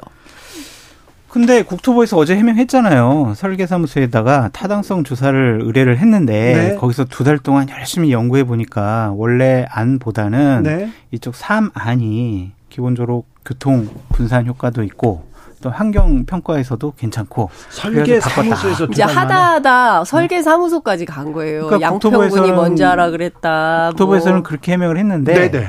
저도 이해는 이해는 되지 않아요. 왜냐면은 예비 타당성 조사는 국책기관인 KDI에서 하잖아요. 그것도 오랫동안 하잖아요. 네. 그럼 거기가 권위 있는 곳이란 말이에요. 네. 그렇게 권위 있는 곳에서 결정한 거를 설계사무소에서 두 달 동안 판단을 했다고 아 그래 그게 맞는 것 같아. 그래서 국토부의 고속도로 정책이 바뀌어요. 이것도 전 처음 보는 것 같다라는 아, 좀 생각이 들고. 이거 장성철 소장한테 용역 주고 싶어요. 네. 두달 동안 이거 파보면 이거 이 의혹에 대해서 실체를 좀 발견할 수 있을 것 같아요. 저딱한 일주일만 주시면 네. 딱한 두세 명만 붙여주시면 네. 의혹이 있는지 없는지 이제 판단할 수가 있는데 네. 좋아요. 이제 뭐 정부에서는 그리고 국민의힘에서는 이 말도 안 되는 의혹을 제기를 했어 라고 얘기를 하잖아요. 그러면서 아이 전직 양평 군수 땅, 김부겸 총리 땅, 예. 이거는 민주당 게이트야. 네, 민주당 사람들이 또 왕평의 땅 있네 이 얘기를 하고 있어요. 그러니까 이렇게 물타기 하는 것도 저는 참 국민에 대한 도리가 아니라고 생각이 들어요. 네. 예를 들면 이 이러한 해명을 보고 저는 어떤 생각이 들었냐면 대장동 이재명 게이트 막 이제 국민의힘에서 공격을 했을 때 이재명 당대표가 이거는 국민의힘 게이트야라고 공격했을 때 막 웃었거든요. 그러니까 그렇게 상대방을 뒤집어 씌워서 공격하는 게 과연 해명에 맞는 것이냐, 국민들이 이해할 것이냐, 그런 좀 생각이 들고, 저는 가장 궁금한 게 있어요. 지난 7월 3일 날 원희룡 국토교통부 장관은 예. 국회 상임위에 나와가지고, 네. 아, 이거는 늘고온과 어공의 이건 차이, 정무적인 판단의 차이다. 이거 의혹 받는 일 우리 안 하겠다. 내가 제곡도 예. 시켰다. 걱정하실 일 없을 거예요. 라면서 확정적으로 얘기했거든요. 그렇죠. 7월 7일 날 갑자기 말도 안 되는 의혹 제기해? 이거 안 해. 이렇게 네. 뒤집었어요, 판을. 왜 생각이 이렇게 바뀌셨는지. 예. 전 전화 받았잖아요. 여기도 전화. 그렇죠. 당정 협의할 때 집중하지 못하고 계속 전화 받으면서 왔다 갔다 했다는 거잖아요.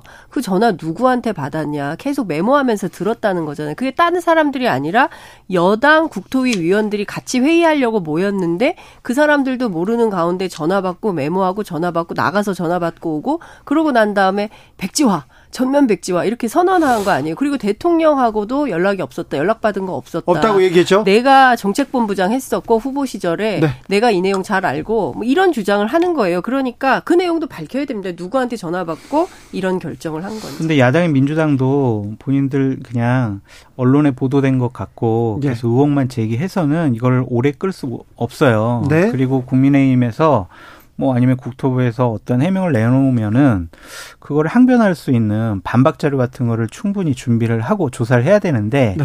아직은 그러한 모습을 보여주지 않는 것 같아요. 네, 네. 그 부분도 좀 중요한 것 같아요. 자칫 잘못하면 되치기 당할 수 있고 자. 내년 총선에서 양평 지역에서 민주당이 불리할 수도 있다. 양평 군민들 그리고 군수를 비롯한 군민들은 일단 민주당사를 찾아가서 어, 발목 잡기 하지 마라 이렇게 얘기합니다. 그리고 원희룡 장관 직무실 주변에는 굳세어라 원희룡 지금 아, 화환이 계속 응원 화환이 도착하고 있습니다. 화환이 어디서 이렇게 KBS 앞에도 굉장히 많이 와 있고 또 한동훈 장관 앞에도 그렇게 많이 가 유튜버들이 주로. 화환을 이렇게 화환을 보내. 그러니까 이게 전이 문재인 정권. 탓이라니까요. 왜 그때 조국? 조국 추미애 때 그때 막 또 진보 쪽 응원하는 분들이 계속 거기 꽃다발 보내고 꽃바구니 보내고 화환 보내고 그걸 배운 거예요. 그러한 잘못된 거를 지금 문재인 정권 하에 있던 장관들이 본보기를 보여줬기 때문에 이러한 일이 똑같이 벌어지고 있다 라고 아니요, 먼저 그때 말씀을 한국에 드리고 없어서 잘 모르겠는데 그때도 이렇게 화환이 많이 갔어요. 어, 뭐 저기 조국 장관한테도 가고 그러면 음. 윤석열 총장한테도 가고 추미애 장관한테 가면 또 이렇게 또 오고 그랬죠. 근데 불타기 중요한 하시는 거예요, 지금? 포인트는 아니죠. 그런 일이 있었잖아요. 아니 근데 저는 이 말씀을 좀 드리고 싶어요. 어쨌든 장관 한마디로 양평이 두 동강이 났잖아요. 양평 국민들이 양서면은 원래대로 해라. 강상면은 무슨 소리냐 이쪽으로 해라. 그 여론 지역 여론이 두 동강이 났어요. 근데 이게 양평만의 문제가 아니에요. 두물머리를 양평 사람만 가는 건 아니잖아요. 아, 그럼요. 수도권의 나들이객들이 다 가요. 그러면 이게 서울부터 양평까지 이어지는 도로 그리고 그 밖에 있는 시민들 그러니까 국가 차원에서 진행되는 이 사업을 완전히 진흙탕 싸움으로 만들어 버렸어요. 정치적 선언으로. 저는 이거 굉장히 심각한 문제고 또 하나는 장관이 국책 사업을 이렇게 한순간에 없겠다고 말을 하는 것 자체가 저는 시스템 붕괴를 말하고 있는 거다.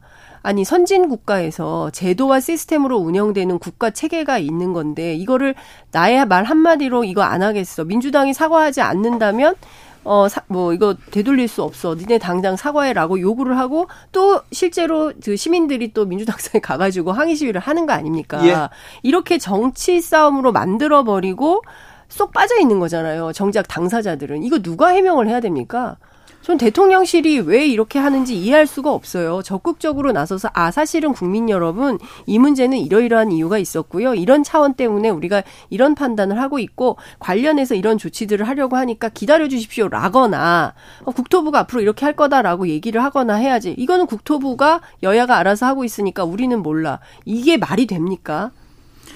저는 꼭 대통령실과 국민의힘에 드리고 싶은 말씀이 뭐냐면은 그러니까 대통령 일가와 관련된 일이니까 우리가 무조건 옹호하고 방어해야 된다. 상대방을 되치기 공격해야 된다. 물타기해야 된다. 그렇게 생각 안 하셨으면 좋겠어요. 네. 그러니까 대통령 친인척 관리가 지금 안 되는 것 같습니다. 네. 원래 민정수석실에서 했는데 네. 민정수석실 없애버렸어요. 네. 특별감찰관 아직 임명 안 하고 있습니다. 그렇습니다. 무방비예요 지금. 공직기강 비서관실에서 좀 역할을 해야 되는데 역할 좀 부족한 것 같습니다. 네. 그리고 지난번 대선 과정 중에서 나왔는데 대통령 처가 일가가 갖고 있는 전국의 땅이 한 19만 평이 넘는다라고 되어 있잖아요. 네. 17개 시도시에 이렇게 분포가 되어 있어요. 자칫 잘못하면요. 그쪽에 있는 뭐 지자체 장들이 어 대통령 처가 땅 이거 어떻게 하지? 이거 좀 우리 허가해 줘야 되나? 아니면 어떻게 좀 배려해 줘야 되나? 이렇게 해서 자칫 잘못하면 나중에 호미로 막을 걸 가래로도 못 막을 수가 있을 것 같아요. 네. 그러니까 이러한 일들을 제대로 좀 미리미리 네. 사전에 대비할 수 있도록 시스템을 좀 갖춰라라고 건의드립니다. 지금 장모님의 농지법, 산지법 이거 위반 의혹이 계속 언론을 통해서 보도가 되고 있어요. 네. 이런 문제들에 대해서도 아무 얘기가 없습니다. 어, 농사 짓지 않고 있으면서 농사 짓는 것처럼 하면 이거 불법이잖아요. 네. 그러면 관련해서 적극적으로 어떤 입장이 나와야 되잖아요. 네. 아무 얘기가 없어요. 국민들은 이런 태도가 불편한 겁니다. 네. 이렇게 국민들을 어 띄엄띄엄 말아도 되나? 이런 생각을 하는 거죠. 일반 국민들 입장에서는 어, 지금 하고 있는 여러 가지 그 상황들을 볼 때 상식적이지 않아요. 공정과 상식을 주장하면서 대통령 선거에 나섰던 윤석열 후보 당시의 마음은 도대체 어디로 간 거냐라는 것을 묻지 않을 수 없는 상황이 돼버렸다라고 생각하고 요새 여론조사하면 응답률이 높지 않다는 거예요. 네. 전반적으로. 왜 그러냐? 이제 아예 말을 안 해버리는 겁니다. 네. 아, 국민들이 이제 표로 심판할 날만 기다리는 거예요. 정치를 외면하고 있습니다. 그렇습니다. 그러니까 저는 이게 물타기는 하고 싶지가 않은데 이게 민주당 진영에서 아니 그 농지법도 위반이야 막 이런 거 공격을 하려면 자신들이 과거에 했던 발언들이 발목을 잡아요. 그러니까 평산이나 양산에 문재인 대통령 거기에 농지를 샀는데 거기에 그 농사를 안 지으셨어요. 그랬는데 뭐라고 해명했는 줄 알아요? 김정숙 여사가 한 달에 한 번씩 가서 거기 가서 풀도 베고 비료도 해줬다. 그러면서 민주당 의원들이 방어를 했거든요. 평산마을까지 참 신곡 나왔습니다. 장- 아니, 그러니까 저는 과거 문재인 탓 하기는 싫은데 네. 그렇게 과거에 자신들이 막 방어한 것들이 지금 윤석열 정권 잘못하고 있어요. 비판하는데 네. 발목을 잡고 있단 네, 말이에요. 장 소장님 그렇게 하면요. 이게 논쟁을 위한 논쟁밖에 안 돼요. 지금 하고 있는 문제들에 대해서 이게 정확하게 문제니까 이걸 해결하라 얘기하고 평산마을과 양산의 문제는 그건 그것대로 이슈가 되면 그때 얘기를 해야 되는 아니, 그러니까 거지. 전- 이거도 착종시켜가지고 아니, 저는 얘도 저처럼- 문제고 쟤도 문제야. 그러니까 다 똑같아. 아니, 그 평론가 과거- 만세 이런 거예요. 그러니까 이제 공격의 정당성을 조금 상실시킬 수가 있다. 네. 그래서 아쉽다. 민주당에서는 윤석열 정부 노선 변경이 이권 카르텔이다 이렇게 얘기하면서 원안으로 가야 된다. 원안 추진위원회를 띄웠습니다. 원안으로 가면 모두 행복하다 이렇게 얘기하는데 김건희 여사 빼고 이렇게 예. 말했죠. 그러면 이 부분은 어떻게 보세요? 근데 사실은 그 이런 거예요. 그러니까 예타 통과하기가 굉장히 어려운데 어쨌든 그 KDI 통과했습니다. 그렇습니다. 기재부가 그렇게 꼼꼼하고 엄격하게 심사해서 하는 예타를 통과한 안이 어, 양서면 아니에요. 그래서 왜 양서면 아니냐라고 해서 제가 그 시절에 그 국회의원이었던 정병국 의원에게 취재를 했어요. 그랬더니 네. 정병국 의원이 자기 임기 때 했던 거다라고 하면서 그분이 이제 양평이 지역구였거든요. 네, 오선했습니다. 그- 그 오선했어요. 그러니까 물어봤더니 이런 거예요. 그게 제일 싸.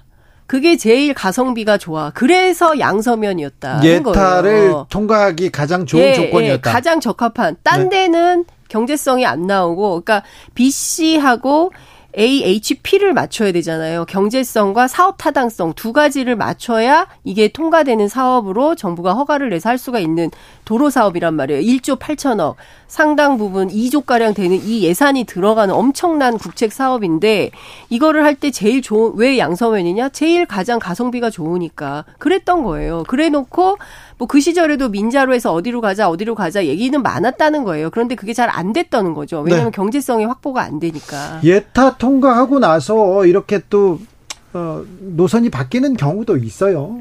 노선이 바뀌는 경우는 있지만 네. 거기에 아니요 선형이 바뀌는 경우는 있어요. 근데 종점이 바뀌는 출발과 종점이 바뀌진 않아요. 출발과 종점은 놔두고 중간에 가다 보니 산이 있어 네. 못 지나가 터널 뚫어야 돼. 그러면. 비껴가자. 안 비껴가. 예. 돼. 비껴가. 뭐 강이 있어. 뭐 이런 건 가능해요. 근데 뭐 그렇지 않다니까. 종점도 바뀌는 경우가 있다고 국토부에서 얘기하니까 우리는 그, 그런 줄 알고 해야 되는데 그렇더라도 대통령 처가에 일가에 땅이 있는 그런 사례는 없었죠. 이렇게 바꾸면서도. 네. 그리고 자꾸 국민의힘에서 이거는 뭐 JC, IC 뭐 이런 거기 때문에 이거 뭐 땅값 별렇게 안 올라. 거기 뭐, 뭐 이게 뭐 큰 혜택 보는 것도 없어라고 하지만 강서면으로 하면요. 양평읍과 가까워져요. 양평읍에 처가의 일가의 땅이 많단 말이에요. 예. 그러면 당연히 혜택을 보는 것은 처가 일가죠. 그러니까 이런 것들을 계속 반박을 하다 보면 국민의힘이 옹색해질 수 있거든요.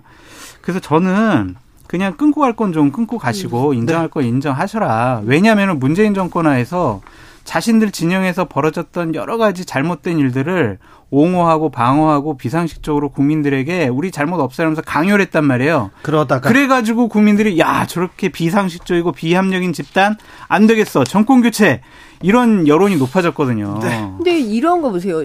서울 그 송파에서 20분이에요. 네. 근데 이제 그 물어보니까 길 나야 도로가 뚫려야 개발이 시작되는 거- 거라는 거예요. 그리고 그 축구장 다섯 개 정도 되는 넓이면 아파트 2,500에서 3,000세대가 들어간대요. 그러면 이게 엄청난 개발 호재가 생기는 거예요. 그러면 그 동네 지주들은 어떻겠습니까? 당연히 강상면으로 와야 되는 거예요. 양평 12만 중에 6만이 그 동네 산다는 거거든요. 예. 그 이해와 요구가 걸리니까 당연히 원하는 거죠. 양평 고속도로 게이트 김건희 여사 특혜다 민주당이 의혹 제기로 지금 시작됐습니다. 그런데 원희룡 장관이 백지화 안해 이러면서 이 고속도로 게이트는 더 커져만 갑니다. 그러니까 조금 실수한 것 같아요. 그러니까 이거 가지고 그냥 덮으려고 했는데 네. 오히려 제가 방송 다녀보니까 이거를 그냥 첫 번째 꼭지 아니면은 계속 네, 가장 이것만 중요한, 가지고 해요. 중요한 이슈가 돼버렸습니다. 네. 그러면서 지금 이 인사 문제를 이렇게 얘기를 안 하는데요. 차관급 인사가 있었어요.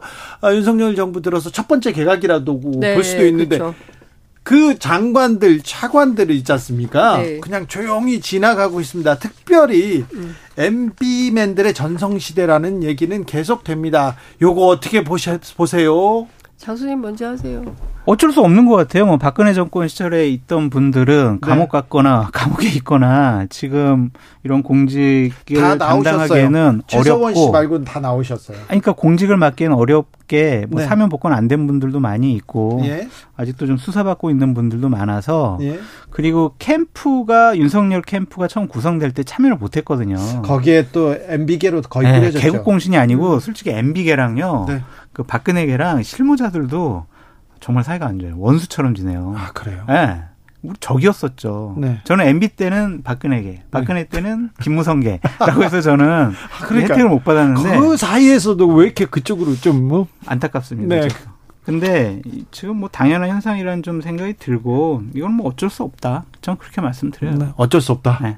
사람이 없다는 거예요. 근데 그 저는 다른 거 다 떠나서 유승민 대표 얘기가 진짜 와닿더라고요. 다른 거 다 떠나서 국정농단에 책임 있는 사람들 그죠? 그리고 과거에 블랙리스트 만들고 뭐 좌파 연예인 척결 TF 만들어서 정말 그 역량 있는 박찬욱, 봉준호 이런 사람들 그리고 또 뭐 문성근, 명계나 이런 사람들 텔레비전 못 나오게 했던 그 죄과가 있는 사람들이 다시 나와서 옛날처럼 하겠다는 건가? 라는 의혹을 국민들이 갖게 만들잖아요. 네. 이런 인사는 매우 나쁜 인사죠. 그리고 정권에도 안 좋습니다. 오죽 사람이 없으면 옛날 사람 회전문으로 도로 갖다 쓰냐.